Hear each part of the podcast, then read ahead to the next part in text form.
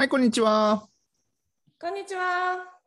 えー京都の能楽師松野博之とおドイツにお住まいのオペラ演出家レイツゴさんとのおコラボレーション企画もう100うん十回とやってきましたけれども、えー、ノートコラ、えーオペラのお話をさせていただきたいところなんですけれども、えー今日はちょっと失礼がかかっております。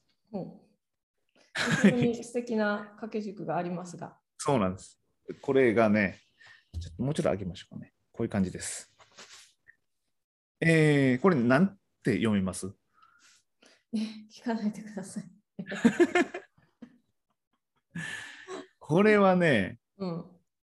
あのー難しいです。僕も最初読めなかったです。うん。これ今どうなってます？反転してるんですかね？いや、えっ、と、そのまま見えてます。はい。えっと、無っていう字です。な、ない、ない字、ないっていう字。あー。わそうなんです。えっと、僕もちょっとあの書道のことはよくわからないんですけど、ー。うん。あの、ないって下点々点々ですやんか。はい。あれが草書になるとこう縦になるみたいな感じなんですね。あのー楷書で書くと、ーうんまあ言ったら、この縦と横の線のみで構成された字ですやん。うん。それがこの草書になるとこんな風に動いてくるっていう、なんかちょっと面白い字うんですよね。これが、えー今ここにかかってございます。どなたの作品なんですか？えーっとね、えーっと、この方です。えーっとね、うんえーちょっと今空で思い出せないです。どこから来たんですか？かかえーっとね、そこそのちょっと、うん。いきさつをお話ししますと、はい。えーこの間ですね、あのーえーお囃子のお大鼓方の先生の、えー企画、イベントで、えーまあ、ノートおのを見せたりとか、それプラス、書家さんの人と、四拍子、お囃子のお皆さんとのコラボレーションがあったんですよね。そのコラボレーション自体は僕はあのシテ方なんで関与してないんです。ねまあ、写真撮ったり動画撮ったりしてたんですけれど、その中で、え4つ書かれました。えーまず、気、気合の気です。で、この無、それと有限。で、最後は一つちょっと、あの予備に持ってこられてたので、お借りしたお舞台のところに、えーおあのープレゼントされたので、ノーという字を書かれたんですよね。うん。で、どあのいずれにしても、その脳に関わる、えー文字というか、脳を表現するときによく出てくる文字です。で、うん。うん。それで、うん、はい。はい。その、いや、それで、えっ、と、一つ持って帰っていいって言われたんで、でまずこう、最初にこう手にしたのがこれやったんですよね。うん。で、えー手にしてこう開けてみて、ムーっていう字であって、でどうし、まあ、その、その時は、まあ、最初にもらったやつなんで、最初にもらった、さ最初にたまたま僕が手にしたものっていうので、持って帰ってきたんですよ。うん。うん。そう。えー、あの、お能の中に無っていう言葉はたくさん出てくるんですか？たくさん出てくるっていうよりも、結局のところ、あのこの間、禅の話しましたやんか。うん。そこにつながっていくんですよね。で、脳っていうのは、結局目指すところ、これはまあももちろん個人差があって、個人差というかまあ個人の考え方があるんで分かりませんけれど、僕は結局目指すところはここなんじゃないかなと。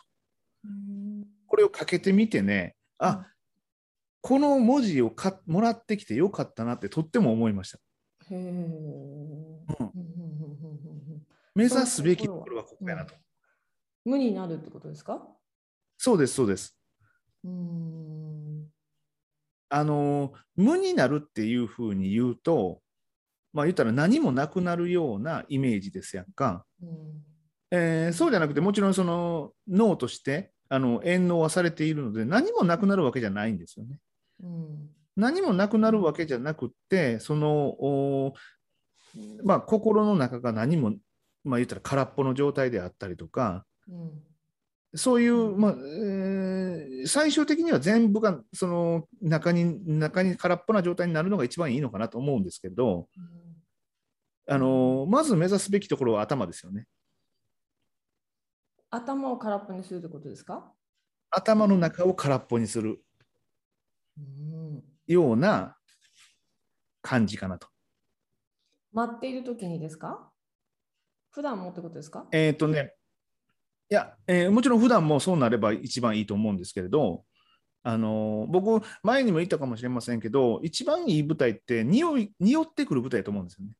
うんうん、例えば森の香りが匂ってくるとかね、うん。あのーそのそこで行われている場所であるとか、やっていることのその匂いを感じれる舞台ってすごく大切だと思うんですけど、それって絶対にそこにない匂いですやんか。うんでそこにないものを感じれるっていうのはそこが無である。でお客さんもそこに無何もなくなった状態でうんあの視覚的聴覚的とかっていうものがない状態になった時に初めてこいつが出てくるのかなと。そしてそのそこの時に匂いを感じれるようなものができるんじゃないかなと思っております。なるほど、なるほど、なるほど。なそうか、そうか。そのまず引き算をしないと足し算にならないってことですね。足して足してそうそうそうそうってことですよね。そうで、うんあのこれは脳だけのことではなくって僕すごくその、えー、有あるあるですよね。うん有と無っていうふうなことで言うならば、あの常に有するものはないものからのプレッシャーを受けてる状態なんです。ほう、有するものはないものからのプレッシャーを受けてる。だからないものほど結局は強いって僕思ってるんですよ。うーん。だから例えばあの分かりやすい例で言ったらオリンピックで金メダルを取った人は常に金メダルを取ってない人からのプレッシャーを受け続けるわけです。そうですよね。でない人が次取って変わるわけですよ。そうですよね。でまたそこの人はない人からのプレッシャーを受けてまた変わっていく。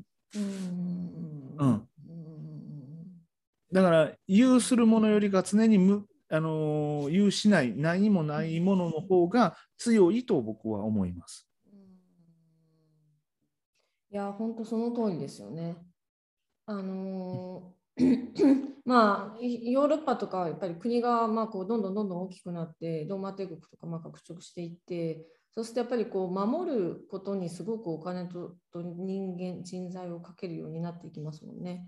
うんうん逆に言うと攻める方が、その小さいグループで攻めるいい方が、結局はから軽軽やかだったりしますよね、足取りがね。で、その先には今度、守るも攻めるもなくなってくるわけですよね。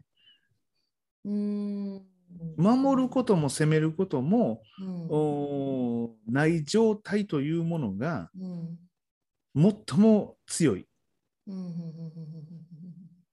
強いといったら表現悪いかもしれませんけど、最もそこが、えー最高の形かなと思います。うんで、その、ね、あのーまあ、なんていうんですかね、ちょっとこうこの時節柄、あんまり喋りにくいことですけど、この、えーいろんな今起こっている状態ありませんか？うんそれがね、僕ね、なんかね、見えすぎてるような気がするんですよね。見えすぎている。自分自身、なんかこう、えー情報を得た、得ますよね、いろんな情報を。その得たときに、その向こう側にある人間がどういう意図で何をしているのかっていうのがね、なんか感じれるんですよね。うんで感じすぎてしまうっていうか、その時に、なんかしんどくなるんですわ。うんで、これをももらった時にですね、もうそこも感じない。あのそこすらもう自分はもう達観した形でいることが大切やなというふうに、えーも思いました。そうですね。あの座禅を組んでやっぱり自分を無になるところに行くと、まあ、まあだから私なんかが座禅を組んでも、まあ、全然そんな境地には全然もちろん行かれないんですけれども、まあ、自分なりになるべくこう無になろう何も考えないようにしようってするじゃないですか。そうすると、まあ、1時間ぐらい座禅するとすごい体が綺麗になった感じが体全部が脳みそもそうですけどなんかこうクリアになった感じがするんですけどこうそうですね。なんかこう家の中もそうです。最近ほらあのこう断捨離とかも流行ってますけどこういろんなものやっぱり人間ってこう貯めたがるじゃないですかね、うん、そういうのがこうなくなることでこまなんかこう違う境地に行くというか新しくものが見えるようになってくるっていうかのもあるのかなと思います。そう、あのー、まあ、えっ、ー、と、この間ね、僕 YouTube 見ててね、言ってはったことなんですけど、目閉じますやんか？うん、目を閉じて、そしたら最初目を閉じたことが、この普通の状態から目を閉じるっていう行為をしてますやん。うん、で、次に目を閉じた状態で耳をそば立てるんですよね。聞く方に。うんうん、そうするとね、今度自分が目を閉じてることを忘れるんですわ。うん、そうやって自分の感五感みたいなのも一個ずつ潰していくと、うん、これになってくると。確かにやってみるとね、あのー、自分の中では均等に目も耳も鼻も口も均等になんかこうあの力がかかっているように思うんですけど、うん、結構ね一個に集中するとね他のこと忘れてしまうんですよね。うん、うん、あそんなもんなんやと思って。そんなふうに思っております。はい。うん、はい。あのー、えっ、ー、とね、まだね、禅の世界にはね、生ききれてないので、うん、えー、もう少し禅のことを勉強して、こいつに行くことができたら、またあの僕の動画で出そうと思うんですけれど、えー、ともかく今日はこの新たに、えー、ここに飾られたアイテムについてちょっとお話ししました。はい、どうもありがとうございました。はい、ありがとうございました。じゃあまた次回の動画でお会いしましょう。失礼します。失礼します。